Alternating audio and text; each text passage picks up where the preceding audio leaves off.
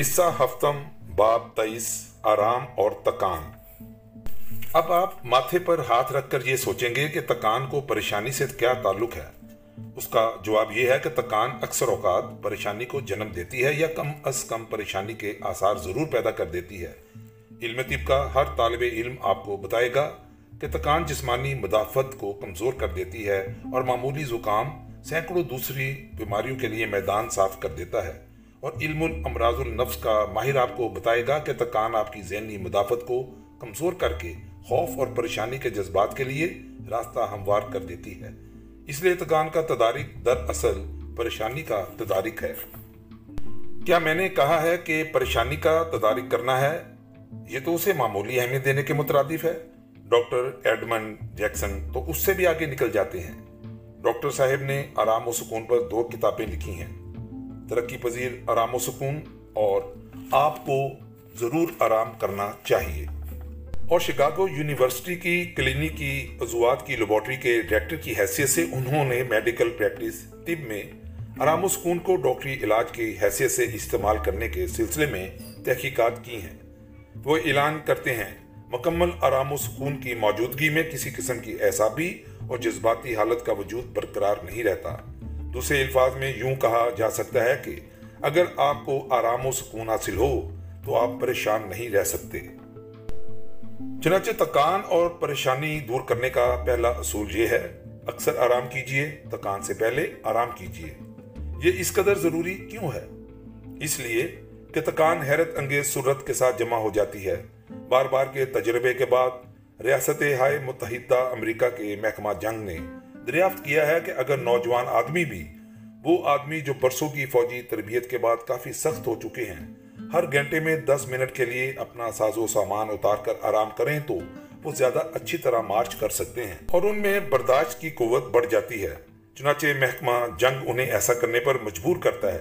آپ کا دل بھی اتنا ہی تیز اور مستعد ہے، جس قدر کے امریکی فوج کے نوجوانوں کا۔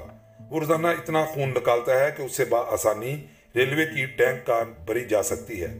وہ چوبیس گھنٹوں میں اتنی قوت خرچ کرتا ہے جو کہ تین فٹ اونچے پلیٹ فارم پر بیس ٹن کوئلہ چڑھانے کے لیے کافی ہے۔ وہ کام کی اتنی ناقابل یقین مقدار ستر یا نوے یا سو سال تک کرتا ہے۔ وہ اسے کیسے برداشت کرتا ہے؟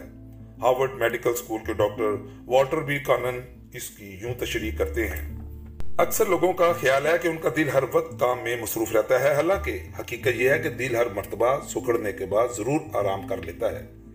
جب نبز معمولی رفتار یعنی ستر مرتبہ فی منٹ سے چلتی ہے، دل عموماً چوبیس گھنٹوں میں صرف نو گھنٹے کام کرتا ہے اور اس کے آرام کی مجموعی مقدار پندرہ گھنٹے روزانہ ہوتی ہے۔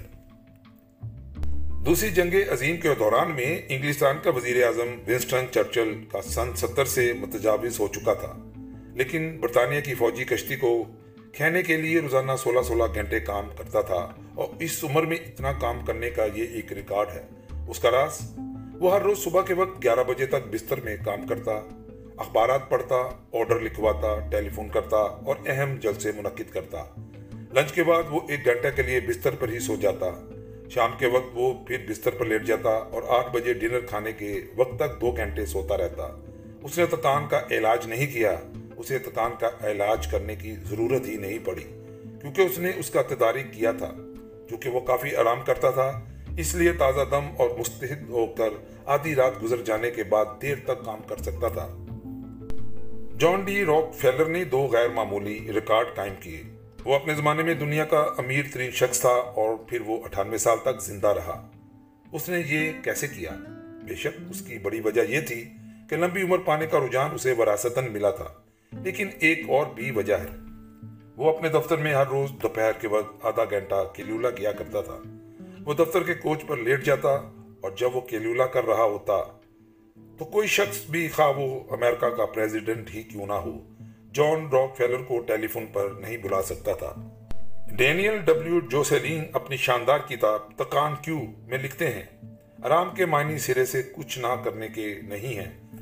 آرام اصلاح ہے۔ آرام کے تھوڑے سے وقفے میں اس قدر اصلاح کی قوت ہے کہ پانچ منٹ کی جبکی بھی تکان کو دور کر دیتی ہے۔ بیس بال کے شعرہ افاق کھلاڑی کونی میک نے مجھے بتایا کہ اگر میں دوپہر کے وقت کھیل سے پہلے کیلولا نہ کروں تو پانچویں اننگ ہی میں تھک جاتا ہوں۔ لیکن اگر صرف پانچ منٹ بھی آنکھ لگا لوں تو خواہ رات تک کھیلتا رہوں، بالکل تھکاوٹ محسوس نہیں کرتا ہوں۔ جب میں نے علی نور روز ویلٹ سے پوچھا کہ آپ نے بارہ سال کے عرصے میں اس قدر جامع پروگرام کو کیسے پایا، یہ تکمیل تک پہنچایا، جبکہ آپ وائٹ ہاؤس کی ممبر رہیں۔ اس نے جواب دیا کہ لوگوں سے ملنے یا تقریر کرنے سے پہلے میں اکثر ایک کرسی یا تپائی پر بیٹھ جاتی اور بیس منٹ تک آرام کرتی۔ میں نے حال ہی میں جان اوتری سے ماڈیسن اسکوائر گارڈن میں اس کے ڈرائنگ روم میں ملاقات کی۔ میں نے اس کے کمرے میں ایک فوجی چارپائی پڑی دیکھی۔ میں ہر صبح کے وقت اس پر لیٹ جاتا ہوں جان اوتری نے کہا، اور اپنے مظاہرے کے دوران میں ایک گھنٹہ کیلولا کرتا ہوں۔ اس نے مزید کہا، جب میں ہالی ووڈ میں پکچریں بناتا ہوں، میں اکثر ایک بڑی آرام کرسی پر بیٹھ کر آرام کرتا ہوں اور دو تین دفعہ دس منٹ کے لیے کیلولا کرتا ہوں۔ اس سے میں بہت چست و چالاک ہو جاتا ہوں۔ ایڈیسن کہا کرتا تھا کہ اس کی غیر محدود قوت اور استقلال کی وجہ یہ ہے کہ وہ جب چاہے سو سکتا ہے۔ میں نے ہنری فورڈ کی اسویں سالگرہ کے تھوڑے دنوں بعد اس سے ملاقات کی۔ میں یہ دیکھ کر حیران رہ گیا کہ وہ کس قدر تندرست اور تازہ دم نظر آ رہا ہے۔ میں نے اسے اس کا راز دریافت کیا۔ جب میں بیٹھ سکتا ہوں، میں کبھی کھڑا نہیں ہوتا۔ جب میں لیٹ سکتا ہوں، میں کبھی بیٹھا نہیں رہتا۔ تعلیم جدید کا بابا ہورس مان جب بوڑھا ہو گیا، وہ بھی یہی کیا کرتا تھا۔ جب وہ این ٹی او کالج کا پریزیڈنٹ تھا۔ طلبہ سے انٹرویو کرتے وقت وہ کوچ پر لیٹنے کا عادی تھا۔ میں نے ہالی ووڈ کے ایک ڈائریکٹر کو یہی تکنیک آزمانے کی ترغیب دی۔ اس نے اعتراف کیا کہ اس سے مجھے بے انتہا فائدہ حاصل ہوا ہے۔ میرا اشارہ جیک ٹو کی طرف ہے، جس کا اب Metro Goldwyn Mayer company کے چوٹی کے ڈائریکٹروں میں شمار ہوتا ہے۔ چند سال ہوئے جب وہ مجھے ملنے آیا۔ وہ جی ایم جی کے شارٹ فیچر ڈپارٹمنٹ کا صدر تھا۔ اکتاہٹ اور تھکاوٹ نے اس کی ناک میں دم کر رکھا تھا اور وہ ٹونک، وائٹامن، ادویات، ہر چیز آزما چکا تھا۔ لیکن کسی چیز نے اس کی مدد نہ کی۔ میں نے ہر روز تھوڑا سا آرام کرنے کا مشورہ دیا۔ کیسے؟ اپنے سٹاف رائٹر سے کانفرنس کرتے وقت وہ اپنے دفتر میں لیٹ جایا کرے اور آرام کیا کرے۔ دو سال بعد جب میں اسے دوبارہ ملا، اس نے کہا، ایک موجزہ ظہور پذیر ہوا ہے۔ میرے اپنے ڈاکٹر کا یہی خیال ہے۔ پہلے میں مختصر فیچروں کے لیے خیالات اور تجاویز پر بحث کرتے وقت اپنی کرسی میں کھنچا کھنچا بیٹھا رہتا تھا۔ لیکن اب میں ان جلسوں کے دوران میں اپنے دفتر کے صوفے پر لیٹ جاتا ہوں۔ اب میری حالت اتنی بہتر ہو گئی ہے کہ پچھلے بیس سال میں کبھی نہیں ہوئی ہوگی۔ میں پہلے کی نسبت روزانہ دو گھنٹے زیادہ کام کرتا ہوں، لیکن شاز ہی کبھی تھکتا ہوں۔ ان اصولوں کا آپ پر کیسے اطلاق ہوتا ہے؟ اگر آپ اسٹینوگرافر ہیں تو آپ ایڈیسن یا ساؤم گولڈن وین کی طرح دفتر میں کیلولا نہیں کر سکتے۔ اگر آپ اکاؤنٹنٹ ہیں تو اپنے مالک کے ساتھ مالی امور پر بحث کرتے ہوئے آپ صوفے پر نہیں لیٹ سکتے۔ اگر آپ کسی چھوٹے شہر میں رہتے ہیں اور اپنے لنچ گھر جا کر کھاتے ہیں، تو آپ لنچ کے بعد دس منٹ تک کیلولا کر سکتے ہیں۔ امریکہ کے سابق وزیر جنگ جارج مارشل کا یہی دستور تھا۔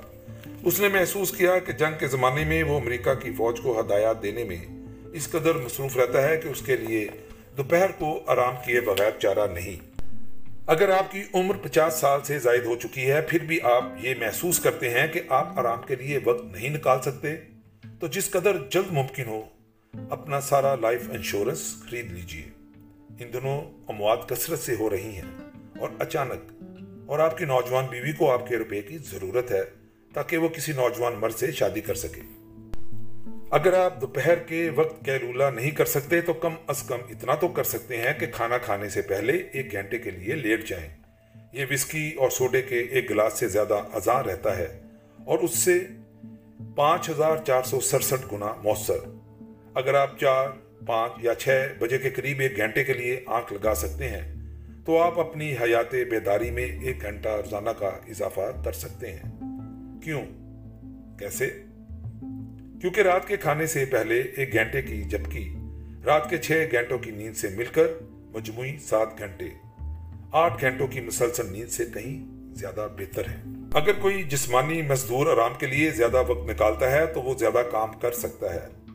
بیتھلم سٹیل کمپنی کے ساتھ سائنسی انتظامیہ انجینئر کی حیثیت سے کام کرتے ہوئے فیڈرک ٹیلر نے اسے ثابت کیا ہے۔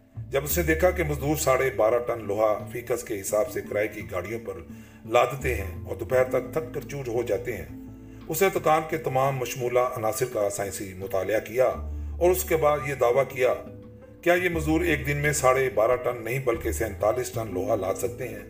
اس کے حساب کے مطابق، اگر مزدور روزانہ چار گنا بھی کام کریں، پھر بھی وہ تکان محسوس نہیں کریں گے۔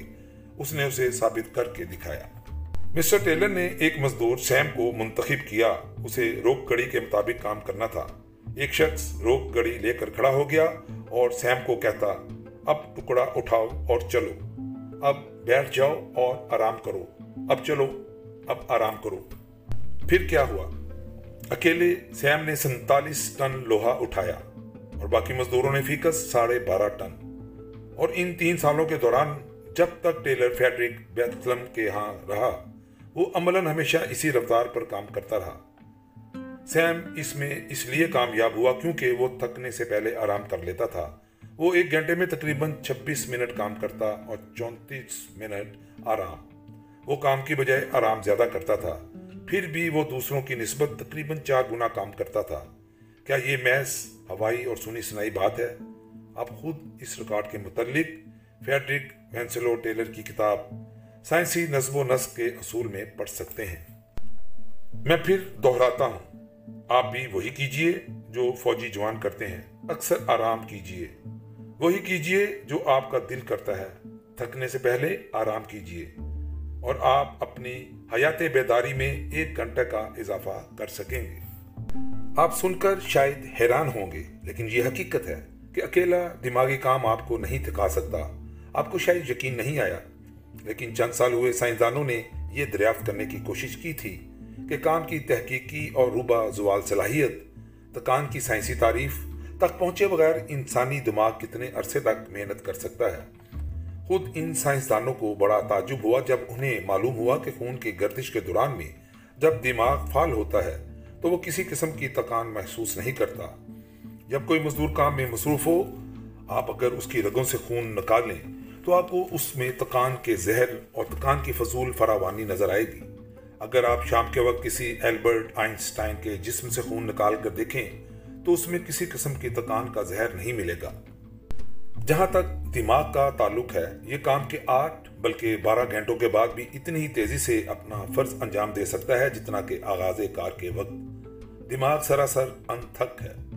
پھر آپ کیوں تھک جاتے ہیں؟ ماہرین امراض النفس کا دعویٰ ہے کہ ہماری تکان زیادہ تر ہمارے دماغی اور جذباتی رویے کی تابع ہوتی ہے۔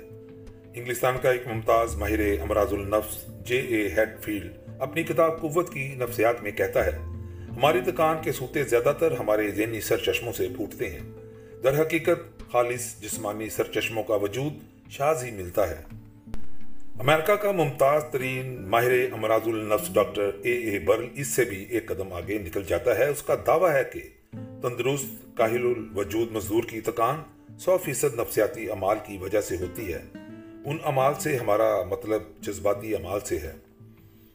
کس قسم کے جذباتی عمال کاہل الوجود مزدور کو تھکا دیتے ہیں؟ مسرت، اطمینان کناعت نہیں، کبھی نہیں۔ بوریت خفگی، بیکاری، اجلت، تشویش، پریشانی بد دلی یہ ہیں جذباتی عمال جو نشستہ مزدور کو زکام اور نزلے کا شکار بنا دیتے ہیں۔ اس کی قوت پیداوار کو گٹا دیتے ہیں اور اسے احسابی سر درد کے ساتھ گھر بھیج دیتے ہیں۔ جی ہاں ہم تھک جاتے ہیں کیونکہ ہمارے جذبات اور احساسات ہمارے جسم کے اندر جذباتی کشمکش اور احسابی تناؤ پیدا کر دیتے ہیں۔ میٹروپولیٹن لائف انشورنس کمپنی کی طرف سے تکان پر ایک کتابچہ شائع کیا گیا تھا۔ اس میں بتایا گیا تھا کہ سخت کام فی نفس شاز و نادر ہی ایسی تکان پیدا کرتا ہے جس کا گہری نیند یا آرام سے علاج نہیں ہو سکتا۔ تکان کی تین بڑی وجوہات پریشانی احسابی کشمکش اور جذباتی مد و جزر کی لہریں ہیں۔ خاص طور پر اس وقت جب جسمانی یا دماغی کام تکان کا سبب معلوم ہوتا ہو۔ یہ تینوں وجوہات اور بھی مردے الزام ٹھہرتی ہیں۔ یاد رکھیے کہ کھنچے ہوئے پٹھے ہی کام کرنے والے پٹھے ہوتے ہیں۔ انہیں سکون پہنچائیے اور اہم فرائض کے لیے قوت بچائیے۔ آپ اب جہاں بھی ہوں، رک جائیے اور اپنا محاسبہ کیجیے۔ آپ ان سطور کو پڑھتے ہوئے کتاب کو غضب آلودہ نگاہوں سے دیکھ رہے ہیں۔ آپ اپنی آنکھوں پر دباؤ محسوس کر رہے ہیں۔ آپ آرام سے اپنی کرسی پر بیٹھے ہوئے ہیں یا اپنے کندھے سکیڑ رہے ہیں۔ آپ کے چہرے کے اصاب تنے ہوئے ہیں۔ جب تک آپ اپنا جسم ایک پرانی گڑیا کی طرح نرم اور ڈھیلا نہیں چھوڑتے۔ آپ اس وقت احسابی کھنچاؤ اور ازلاتی تناؤ پیدا کر رہے ہیں۔ آپ جذباتی کشمکش اور احسابی تکان پیدا کر رہے ہیں۔ دماغی کام کرتے وقت ہم یہ غیر ضروری کھنچاؤ کیوں پیدا کرتے ہیں؟ جو سیلین کہتا ہے، میں سمجھتا ہوں کہ سب سے بڑی رکاوٹ تقریباً یہ عالمگیر عقیدہ ہے کہ سخت کام کے لیے کوشش کا احساس ضروری ہے۔ نہیں تو یہ اچھی طرح سے نہیں ہوتا۔ اس لیے جب ہم توجہ گاڑتے ہیں، ہم کہر آلودہ نگاہوں سے دیکھتے ہیں، اپنے کندھے سکیڑتے ہیں، ہم اپنے حساب کو کوشش کرنے کے لیے مجبور کرتے ہیں، جو کسی طرح بھی ہمارے دماغ کو اپنے کام میں مدد نہیں دیتی۔ یہ ایک تعجب انگیز لیکن المناک حقیقت ہے کہ لاکھوں لوگ جو خواب میں بھی اپنا کوئی پیسہ ضائع نہیں کر سکتے۔ سنگارپور کے ساتھ مخمور اور سرشار ملاحوں کی لاپرواہی اور نا آکبت اندیشی کی طرح اپنی قوت کو برباد کیے جا رہے ہیں اور کسی قسم کی جھجک یا حجاب محسوس نہیں کرتے۔ اس احسابی تکان کا علاج کیا ہے؟ آرام آرام آرام۔ کام کرتے وقت آرام کرنا سیکھیے۔ سہل۔ نہیں، آپ کو زندگی بھر کی عادتیں بدلنی پڑیں گی، لیکن یہ تبدیلی اس کی مستحق ہے کہ اس کے لیے کوشش کی جائے، کیونکہ اس سے آپ کی ساری زندگی منقلب ہو سکتی ہے۔ ولیم جیمز اپنے مضمون مسلک تفریح میں کہتا ہے، ضرورت سے زیادہ احسابی تناؤ تشیخ اصا کا سخت ہو جانا، بے سکونی، بے اطمینانی اور اظہار الجھن امریکیوں کی بری عادتیں ہیں۔ اسے کمو بیش ہرگز کوئی اور چیز نہیں۔ تنے اور کھنچے رہنا ایک عادت ہے۔ جسم کو ڈھیلا چھوڑ کر آرام پہنچانا بھی ایک عادت ہے۔ بری عادتیں چھوڑی جا سکتی ہیں اور اچھی عادتیں اختیار کی جا سکتی ہیں۔ آپ کیسے جسم کو آرام پہنچاتے ہیں؟ اپنے دماغ سے شروع کرتے ہیں یا احساب سے؟ آپ کو کہیں سے بھی نہیں شروع کرنا چاہیے۔ ہمیشہ اپنے پٹھوں سے جسم کو ڈھیلا چھوڑ کر آرام کیجیے۔ چلیے، ہم کوشش کرتے ہیں محض آپ کو سمجھانے کے لیے کہ یہ کیسے کیا جاتا ہے۔ ہم آپ کی آنکھوں سے شروع کرتے ہیں۔ اس پیرے کو پڑھیے۔ جب آپ سرے پر پہنچ جائیں، اپنی آنکھیں بند کر لیجیے اور خاموشی سے انہیں کہیے، چلو چلو، کھنچے کھنچے مت رہو۔ تیوریاں مت چڑھاؤ۔ چلو چلو۔ ان الفاظ کو ایک منٹ تک بار بار آہستہ آہستہ دہرائیے۔ آپ دیکھیں گے کہ چند سیکنڈوں کے بعد آپ کی آنکھوں کے پٹھے آپ کی اطاحت کر رہے ہیں۔ آپ محسوس کریں گے کہ جیسے کسی غیر مری طاقت نے آپ کا کھنچاؤ دور کر دیا ہے۔ خواہ آپ کو کتنے ہی ناقابل یقین نظر آئے۔ لیکن یہ حقیقت ہے کہ اس ایک منٹ میں آرام و سکون کے فن کی کنجی آپ کے ہاتھ میں آ گئی ہے اور آپ نے اس کا بیت پا لیا ہے۔ اب آپ وہی عمل جبڑوں، دانتوں، کندھوں، گردن چہرے کے بلکہ جسم کے سارے پٹھوں کے متعلق کر سکتے ہیں۔ لیکن سب سے اہم عضو آنکھ ہے اور اس پر آپ کو خاص توجہ دینی چاہیے۔ شکاگو یونیورسٹی کے ڈاکٹر ایڈمنڈ جیکسن نے آنکھ کی اہمیت پر اس حد تک زور دیا ہے کہ اگر آپ آنکھ کے پٹھوں کو مکمل طور پر آرام پہنچا سکیں، تو آپ اپنی ساری مشکلات بھول سکتے ہیں۔ حسابی کشیدگی کو سکون پہنچانے میں آنکھوں کو اس لیے اتنی اہمیت حاصل ہے کیونکہ جتنی احسابی قوتیں ہمارا سارا جسم خرچ کرتا ہے، اس کا ایک چوتھائی حصہ اکیلی آنکھیں صرف کر ڈالتی ہیں۔ یہی وجہ ہے کہ بالکل صحیح نظر رکھنے والے بھی اکثر لوگ چشمی کشیدگی میں مبتلا ہو جاتے ہیں۔ وہ اپنی آنکھوں پر زیادہ دباؤ ڈال رہے ہوتے ہیں۔ مشہور ناول نگار وکی باون کہتی ہیں کہ بچپن کے زمانے میں مجھے ایک بوڑھا شخص ملا۔ اس نے مجھے اپنی زندگی کا اہم ترین سبق سکھایا۔ بات دراصل یہ تھی کہ وکی کہیں گر پڑی تھی، اس کے گھٹنوں پر خراشیں اور کلائی پر چوٹ آ گئی تھی۔ اس بوڑھے آدمی نے اسے اٹھایا۔ وہ ایک زمانے میں سرکس کا مسخرہ رہ چکا تھا۔ اسے جاڑ پونچھ کر وہ بولا، تم اس لیے زخمی ہوئی کیونکہ تم آرام کرنا نہیں جانتی تھی۔ تمہیں اس طرح خیال کرنا چاہیے تھا کہ جیسے تم پرانی مسلی ہوئی ہلکی پھلکی جراب ہو۔ آؤ میں تمہیں اس کا طریقہ بتاتا ہوں۔ اس شخص نے وکی باوم اور دوسرے بچوں کو گرنا، چھلانگ لگانا کلا بازیاں لگانا سکھایا۔ وہ ان سے ہر وقت یہ اصرار کرتا رہا کہ تم اپنے آپ کو پرانی، مسلی ہوئی، ہلکی پھلکی، جراب خیال کرو، پھر تم آرام کر سکو گے۔ آپ خواہ کہیں بھی ہوں، تنہائی کے لمحات میں آپ اپنے احساب کو آرام دے سکتے ہیں۔ صرف اتنا کیجیے کہ آرام پہنچانے کی کوشش مت کیجیے۔ آرام ہر قسم کی کوشش اور کھچاؤ کی نفی کرتا ہے۔ آرام اور سکون کے متعلق سوچئے، پھر اپنی آنکھوں اور اپنے چہرے کے اعصاب کے آرام کے متعلق سوچتے ہوئے شروع کیجیے اور بار بار کہیے چلو چلو چلو اور آرام کرو۔ قوت کو اپنے چہرے کے احساب سے اپنے جسم کے مرکز کی طرف بہتی ہوئی محسوس کیجیے۔ اپنے آپ کو بچوں کی طرح کھنچاؤ سے آزاد خیال کیجیے۔ پنچم کے سروں میں گانے والی عظیم موسیقار گیلی کرچی کا یہی دستور عمل تھا۔ ہیلن چپسن نے مجھے بتایا کہ میں اکثر دیکھا کرتی تھی۔ گیلی کرچی گانے سے پہلے کرسی پر بیٹھ جاتی اور اس طرح اپنے سارے احساب کو آرام دلاتی۔ اس کا نچلا جبڑا اس قدر ڈھیلا ہوتا کہ فی الواقع خیرہ نظر آتا۔ نہایت قابل تعریف طریقہ کار۔ اس سے وہ سٹیج پر داخل ہوتے وقت بہت زیادہ احسابی ہونے سے بچی رہتی اور تھکاوٹ محسوس نہ کرتی۔ مندرجہ ذیل پانچ تجویزیں ہیں جو آپ کو آرام پہنچانے کے عمل میں مدد دیں گی۔ نمبر ایک، اس موضوع پر ڈاکٹر ڈیوڈ ہیرولڈ فنگ کی کتاب احسابی کشمکش کا تدارک بہترین کتاب ہے، اسے ضرور پڑھیے۔ نمبر دو، تنہائی کے لمحات میں آرام کیجیے۔ اپنے جسم کو پرانی جراب کی طرح ڈھیلا چھوڑ دیجیے۔ جب میں کام کرتا ہوں، میں اپنی میز پر ایک پرانی جراب رکھ لیتا ہوں۔ یہ مجھے یاد دلاتی ہے کہ مجھے کس قدر ڈھیلا ڈھالا رہنا ہے۔ اگر آپ کے پاس سر دست جراب نہیں تو بلی ٹھیک رہے گی۔ کیا آپ نے دھوپ میں سوئے ہوئے بلونگڑے کو کبھی اٹھایا ہے؟ اس کے دونوں سرے گیلے اخبار کی طرح خمیدہ ہوتے ہیں۔ ہندوستان کے جوگیوں کا بھی یہی خیال ہے کہ اگر آپ آرام کے فن پر عبور حاصل کرنا چاہتے ہیں تو کسی بلی کو خوب غور سے دیکھیے۔ میں نے کبھی کوئی بلی ایسی نہیں دیکھی جو تھکی ہوئی ہو۔ ایسا بھی کش مکش کا شکار ہو یا بے خوابی، پریشانی اور میدے کے ناسوروں میں مبتلا ہو۔ اگر آپ بھی ان عوارض سے بچنا چاہتے ہیں، تو بلی کی طرح آرام کرنا سیکھیے۔ نمبر تین، جہاں تک ممکن ہو، آرام دہ حالت میں رہیے۔ یاد رکھیے کہ کھنچا ہوا جسم کندھوں میں درد اور احسابی تکان پیدا کرتا ہے۔ نمبر چار روزانہ چار پانچ مرتبہ اپنا محاسبہ کیجیے اور اپنے آپ سے کہیے، کیا میں اپنے کام کو حقیقت سے زیادہ مشکل بنا رہا ہوں؟ میں جو کام کر رہا ہوں، کیا اس میں وہ احساب بھی استعمال کر رہا ہوں جن کا اس کے ساتھ کوئی تعلق نہیں؟ اس سے آپ کو آرام کرنے کی عادت اختیار کرنے میں مدد ملے گی۔ اور مسٹر ڈیوڈ ہرالڈ فنگ کے الفاظ میں، جو لوگ نفسیات کو اچھی طرح جانتے ہیں، ان کے لیے یہ ایک عادت دو عادتوں سے زیادہ عزیز اور قیمتی ہے۔ نمبر پانچ۔ دن ختم ہونے کے بعد پھر اپنا محاسبہ کیجیے اور اپنے آپ سے پوچھئے، میں کس قدر تھکا ہوا ہوں؟ اگر میں تھک گیا ہوں تو اس کی وجہ یہ دماغی کام نہیں جو میں نے کیا ہے، بلکہ وہ اسلوب ہیں جسے میں نے کام کرنے میں اختیار کیا تھا۔ ڈینیل ڈبلیو جیسلین کہتا ہے، دن ختم ہونے کے بعد میں اپنی کاروائی کا جائزہ لیتا ہوں، لیکن اس چیز سے نہیں کہ میں کس قدر تھک گیا ہوں، بلکہ اس چیز سے کہ میں کس قدر نہیں تھکا۔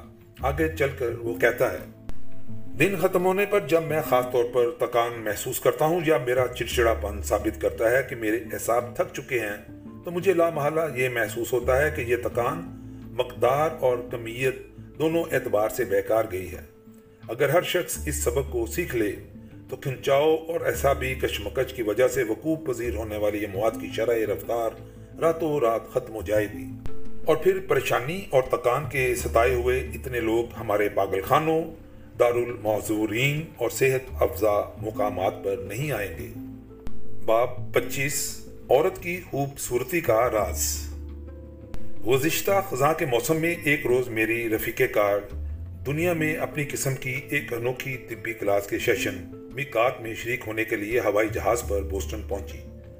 طبی کلاس۔ جی ہاں۔ یہ کلاس ہفتے میں ایک بار بوسٹن ڈسپینسری میں لگتی ہے اور جو مریض اس میں شرکت کرتے ہیں، داخل ہونے سے پہلے ان کا مکمل طبی معائنہ کیا جاتا ہے۔ لیکن در حقیقت یہ کلاس ایک نفسیاتی کلینک ہے۔ اگرچہ سرکاری طور پر اسے عملی نفسیات کی کلاس کہا جاتا ہے، پہلے اس کا نام خیالات پر قابو پانے والی تعلیم گاہ تھا اور یہ نام اس کے اولین ممبر نے تجویز کیا تھا۔ اس کا حقیقی مقصد ایسے لوگوں سے نپٹنا ہے جو پریشانی کے مریض ہوں اور ان میں سے ایک کثیر تعداد جذباتی طور پر پریشان خانہ دار خواتین کی ہوتی ہے۔ پریشانیوں کی یہ کلاس کیسے شروع ہوئی؟ انیس سو تیس میں ڈاکٹر جوزف ایچ پرٹ نے جو سر ولیم آسلر کے شاگرد رہ چکے ہیں، دیکھا کہ بہت سے بیرونی مریض جو بوسٹن ڈسپینسری میں آتے ہیں، بظاہر جسمانی اعتبار سے ان میں کسی قسم کا نقص نہیں ہوتا، لیکن عملی طور پر ان میں وہ ساری علامتیں موجود ہیں۔ جنہیں بدن قبول کر سکتا ہے۔ رجا مفاصل جوڑوں کے ایک درد کی قسم سے ایک عورت کے ہاتھ اس قدر بگڑ چکے تھے کہ وہ عملی طور پر بالکل نکارا ہو گئے تھے۔ ایک دوسری خاتون سرطان میدا کی ساری دردناک علامتوں کی تکلیف میں مبتلا تھی اور حقیقتاً ان دردوں کو محسوس کرتی تھی۔ لیکن جہاں تک جسمانی اعتبار سے دیکھا گیا، انتہائی مکمل طبی معائنوں کے بعد بھی ان عورتوں میں کسی قسم کا نقص نظر نہ آیا۔ پرانے خیالات کے بہت سے ڈاکٹروں کی رائے کے مطابق یہ سب کچھ محض تخیلی ذہن کی پیداوار تھا۔ لیکن ڈاکٹر پریٹ نے اندازہ لگایا کہ ان مریضوں سے یہ کہنا بیکار ہے کہ گھر چلے جاؤ اور اسے بھول جاؤ۔ اس سے کوئی فائدہ نہیں ہوگا۔ وہ جانتے تھے کہ ان میں سے اکثر عورتیں بیمار رہنا پسند نہیں کرتی اور اگر اپنی تکلیفوں کو بلانا اتنا ہی آسان ہوتا تو وہ خود ہی ایسا کر سکتی تھی پھر کیا کیا جائے؟ انہوں نے اپنی کلاس شروع کر دی، جہاں ضمنی طور پر طبی متعدین اپنے شکو کو شہبات پیش کرتے۔ چنانچہ اس کلاس نے موجزے دکھائے۔ اسے شروع ہوئے اٹھارہ سال ہو چکے ہیں۔ اس عرصے کے دوران میں ہزاروں مریض اس میں شریک ہو کر صحت یاب ہو چکے ہیں۔ بعض مریض کئی سالوں سے اس کلاس میں اسی باقاعدگی سے شرکت کر رہے ہیں، جیسے وہ گرجے میں جانے کے آتی ہیں۔ میری شریک کار کو ایک خاتون کے ساتھ بات چیت کرنے کا موقع ملا، جو نو سال میں شاید ہی کبھی غیر حاضر رہی ہوگی۔ اس عورت نے بتایا کہ جب میں پہلے پہل اس کلینک میں گئی، مجھے پورا یقین تھا مجھے گردوں یا دل کی کوئی بیماری ہے۔ میں اس قدر پریشان اور کھنچی کھنچی رہتی تھی کہ بعض اوقات میری بصارت بھی زائل ہو جاتی اور مجھے اندھے پن کے دورے پڑھنے لگتے۔ لیکن آج مجھے اپنے اوپر پورا بھروسہ ہے۔ میں بہت خوش اور بالکل تندرست ہوں۔ بظاہر وہ چالیس سال کے لگ بھگ معلوم ہوتی تھی، لیکن اس کی گود میں اس کا پوتا سو رہا تھا۔ اس نے کہا، میں خانگی امور کے متعلق اس قدر پریشان رہا کرتی تھی، لیکن اس کلینک میں آ کر مجھے معلوم ہوا کہ میں احمق تھی جو پریشان رہا کرتی تھی۔ یہاں میں نے پریشانی پر غالب آنا سیکھا۔ اب میں پوری دیانتداری کے ساتھ کہہ سکتی ہوں کہ میری زندگی بالکل پرسکون اور غیر متلاطم ہے۔ کلاس کی طبی مشیر ڈاکٹر روز ہل فرڈنگ نے کہا کہ میرے خیال میں پریشانیوں کو مغلوب کرنے کا بہترین علاج یہ ہے کہ آپ اپنی مشکلات کو کسی ایسے شخص کے سامنے بیان کریں جس پر آپ بھروسہ کر سکتے ہیں۔ ہم اسے تنقی دماغی یعنی کتھارسس کہتے ہیں۔ اس نے کہا، مریض جہاں آ کر اپنی مشکلوں کا تفصیل سے اظہار کر سکتے ہیں اور اس طرح وہ ان کے اذہان سے خارج ہو جاتی ہیں۔ پریشانیوں کے متعلق خود ہی سوچتے رہنے اور اپنے تک محدود رکھنے سے بڑی احسابی الجھنیں پیدا ہوتی ہیں۔ ہم سب کو ایک دوسرے کی تکلیفوں میں شریک ہونا پڑتا ہے۔ ہمیں اپنی پریشانیوں کو بانٹنا ہوتا ہے۔ ہمیں یہ محسوس کرنا پڑتا ہے کہ دنیا میں کوئی ایسی ہستی ہے جو ہماری ساری شکایتیں سننے کے لیے تیار اور انہیں سمجھنے کے قابل ہے۔ میری شریک کار نے دیکھا جب ایک عورت نے اپنی پریشانیوں کا اظہار کیا، اس کا بوجھ ہلکا ہو گیا۔ اور اس نے بڑا سکون محسوس کیا۔ وہ خانگی مشکلات میں گری ہوئی تھی۔ جب اس نے شروع میں اپنی زبان کھولی، اس کی حالت ایک بند چشمے کی سی تھی۔ پھر جو جو وہ بولتی گئی، رفتہ رفتہ وہ سکون محسوس کرنے لگی اور اپنی گفتگو کے اختتام پر وہ فی الواقع مسکرا رہی تھی۔ کیا اس کی الجھن ختم ہو گئی تھی؟ نہیں، یہ اتنی سہل نہیں تھا۔ پھر تبدیلی کیسے پیدا ہوئی؟ کسی سے باتیں کر کے دل کا بوجھ ہلکا کرنے سے؟ تھوڑا سا مشورہ اور انسانی ہمدردی حاصل کرنے سے در حقیقت یہ تبدیلی الفاظ نے پیدا کی تھی۔ الفاظ، جو وسیع و بے پایاں معالجاتی قدروں کے حامل ہیں۔ نفسیاتی تحلیل بھی کسی حد تک الفاظ کی اسی معالجاتی قوت پر مبنی ہے۔ فرائڈ کے زمانے سے لے کر آج تک تحلیلی ماہرین جانتے ہیں کہ صرف باتیں کر کے اپنی داخلی پریشانیوں سے سکون حاصل کیا جا سکتا ہے۔ ایسا کیوں ہے؟ ممکن ہے کہ بولنے سے ہم زیادہ بہتر بصیرت اور بہتر تناظر حاصل کر لیتے ہوں۔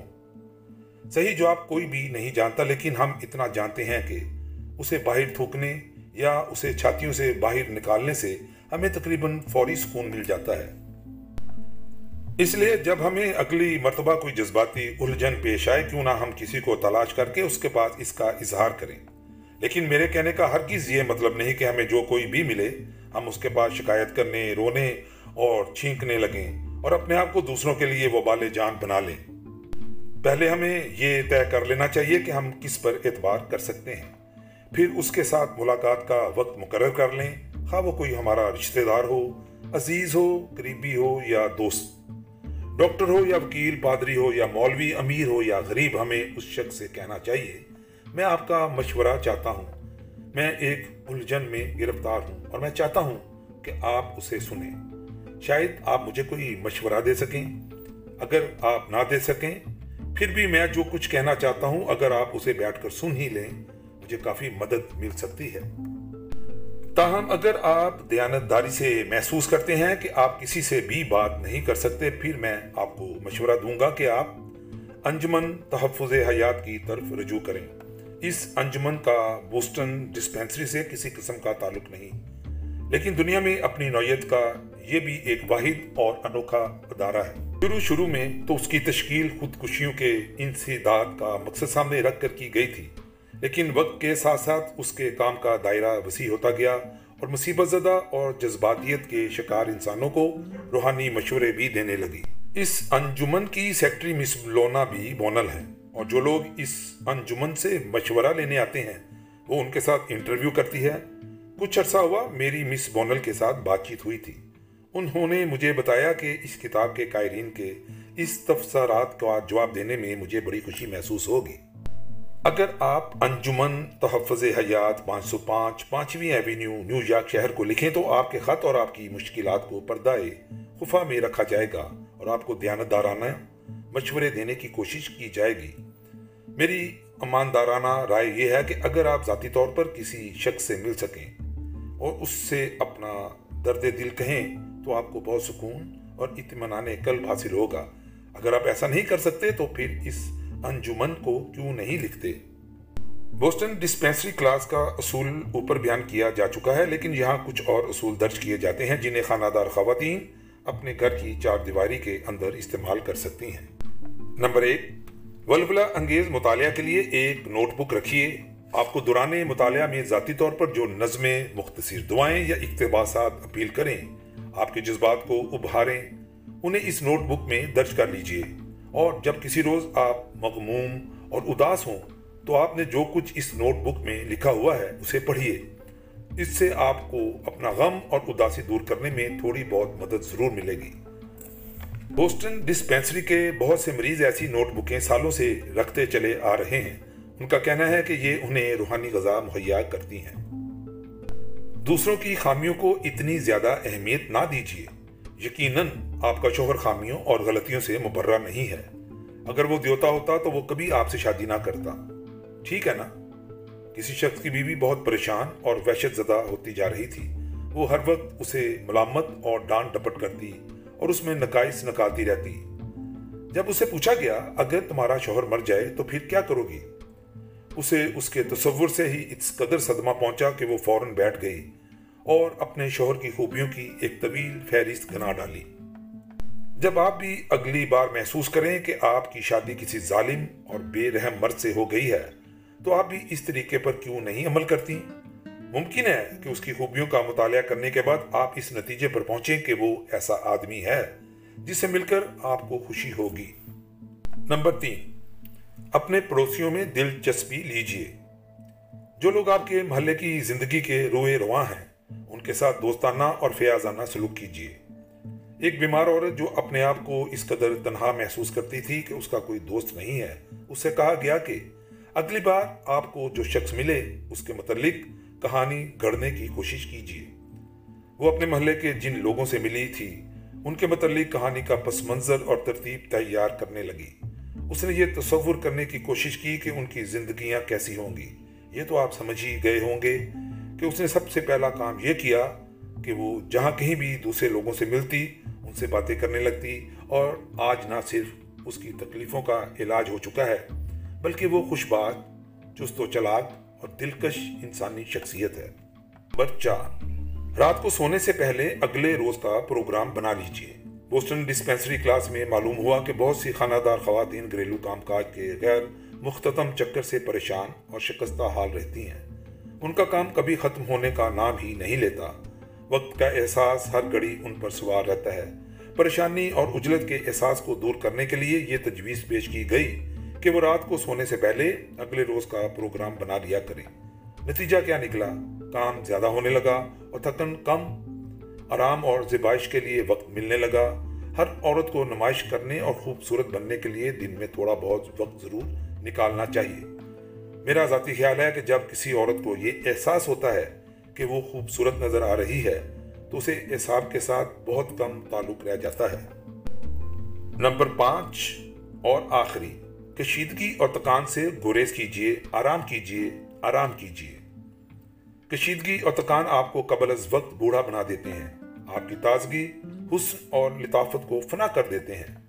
میری شریک کار بوسٹن ڈسپینسری کلاس میں موجود تھی اور پروفیسر پال ای جانسن آرام و سکون کے اصولوں کی تشریح کر رہے تھے، جن کا میں پہلے ذکر کر چکا ہوں۔ دس منٹ تک آرام و سکون کی یہ ورزش کرنے کے بعد میری شریک کار اپنی کرسی پر ہی بیٹھے بیٹھے تقریباً سو گئی۔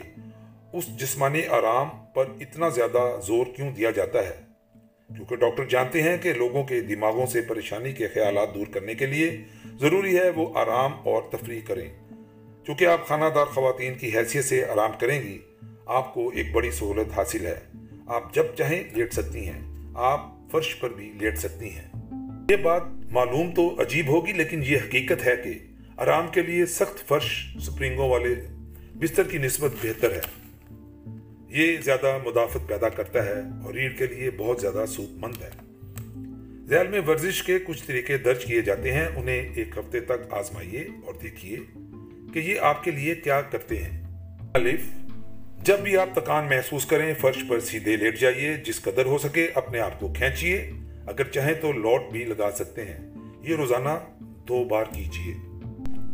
اپنی آنکھیں بند کر لیجیے، جیسا کہ پروفیسر جانسن تجویز کرتے ہیں۔ اپنے آپ سے کچھ اس قسم کے جملے کہنے کی کوشش کیجیے۔ سر پر سورج چمک رہا ہے آسمان صاف شفاف، کرمزی اور درخشاں ہے، فطرت خاموش ہے اور دنیا پر رنائی چھائی ہوئی ہے۔ اور میں فطرت کی بیٹی کی حیثیت سے کائنات کے ساتھ ہم آہنگ ہوں۔ یا اس سے بھی بہتر یہ ہے کہ دعا مانگیے۔ چونکہ ہانڈی چولہے پر چڑی ہوئی ہے اور آپ کے پاس اتنا وقت نہیں کہ فرش پر لوٹ لگا سکیں، تو کسی سیدھی اور سخت کرسی پر بیٹھنے سے بھی وہی مطلب حل ہو سکتا ہے۔ مصری مجسمے کی طرح کرسی پر بالکل سیدھے بیٹھ جائیے۔ ہتھیلی کو اپنی زانوں کے سروں پر چھوڑ دیجیے اور ہاتھوں کو آرام کرنے دیجیے دال۔ اب آہستہ آہستہ پاؤں کی انگلیوں کو اکڑائیے، پھر انہیں آرام کرنے دیجیے اپنی ٹانگوں کے احساب کو اکڑائیے۔ اور انہیں بھی آرام کرنے دیجیے یہی عمل اوپر کی طرف اپنے جسم کے سارے احساب کے ساتھ دہرائیے یہاں تک کہ آپ گردن تک پہنچ جائیں۔ پھر اپنے سر کو تیزی سے ادھر ادھر گمائیے جیسے یہ بھی کوئی فٹ بال ہو، اپنے حساب سے کہتے جائیے، پچھلے باب میں جیسے کہا تھا، چلو چلو۔